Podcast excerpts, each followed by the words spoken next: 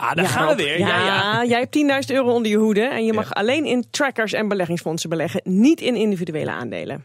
Wat is je rendement tot nu toe? licht uh, lager. Uh, en dan heb ik het over, als je het hebt over ruim 1400 uh, euro die in die tracker zit, sta ik ongeveer een tientje, 12 euro. Dat verschilt oh. een beetje op de dag. in de min. Dus valt heel erg mee. Um, overigens vergeleken met afgelopen vrijdag een kleine plus. Hij is ook al een aantal dagen, handelsdagen, de, het verliesje aan het wegwerken. Hoe komt dat? Nou, nou, we hebben het hier vorige week natuurlijk ook uh, bij mijn beurspraatje vaak over de beurs gehad. Toen, het, was toen, het ging toen ook minder. En dat had alles te maken met uh, Trump en het uh, eh, FBI-onderzoek, wat beleggers zorgen baarden. De Trump-dump. De Trump-dump. Ja. Die is ook weer, weer hè, ook al eigenlijk al eind vorige week aan het wegtrekken. En dat zie je dus ook wel aan het teruglopen van het verlies. Nou, kijk je naar de AEX, die heeft vorige week anderhalf procent verloren. Nou, vandaag sta ik minder dan een procent eh, in de min. Dus het valt mee. Het, uh, het, het verlies, verliesje loopt uh, terug. Maar hoe voelt het als je, er, als je het zo volgt? ja, het is, ja, je wil eigenlijk gewoon altijd winst laten zien.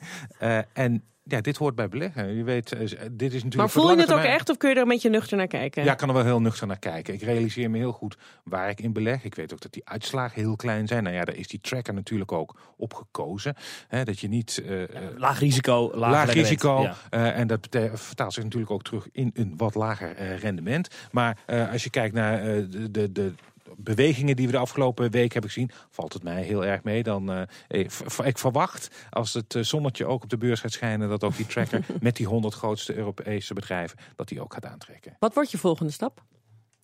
Nou, ik kijk nu naar andere categorieën natuurlijk. We hebben nou aandelen. Nou, dan kun je denken aan vastgoed en obligaties. Hans Oudshoorn, is beleggingsdeskundige van Binkbank, die vindt vastgoed wel interessant. Dat werkt als het ware als een soort schokdemper in je portefeuille. Maar hij zou toch voor obligaties kiezen. Ga je eigenlijk naar een nog iets rustige categorie, dan kom je uit bij obligaties. Wat mij betreft een hoeksteen van een portefeuille. Een beetje de marathonloper. Je zult niet het rendement van de een op de andere dag maken. Maar wel een hele belangrijke ja, uh, steen eigenlijk binnen jouw portefeuille. Ja, nou zal de rente uh, in Europa en in Amerika gebeurt het al uh, gaan oplopen door het beleid van de centrale banken. Um, en de regel is, als de rente oploopt, dan dalen de obligaties. Dus dan zou je dat eigenlijk niet moeten doen. Maar het is zo dat er obligaties zijn uh, waarvan de rente wordt aangepast uh, aan de marktrente. Dat betekent dat je dus eigenlijk uh, ja, die rentevergoeding op peil blijft en dus ook uh, de koers van die obligatie. Nou, daar ga ik denk ik wel een fonds of een tracker bij zoeken om in ieder geval inderdaad ook die hoeksteen aan de portefeuille toe te voegen. Ja, en hoe zorg je ervoor dat het een beetje spannend blijft?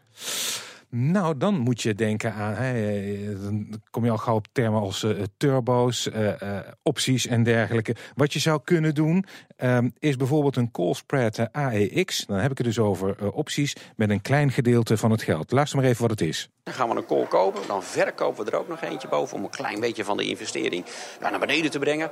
Um, kort door de bocht, stijgt de AEX verder, dan zul je heel goed verdienen. Ja, zakt die, dan ben je wel nou ja, een paar honderd euro kwijt. Ja, dat uh, doe je dus met een uh, klein uh, gedeelte van de portefeuille, met een klein bedrag. Moet me daar natuurlijk ook nog wel even goed in verdiepen, hè, want dit klinkt allemaal heel technisch. ik ben net begonnen. Voordat ik aan opties begin, moet ik me daar natuurlijk echt goed op inlezen. Ja, dankjewel Rob. Volgende week meer Jansen Belegd. Zeker.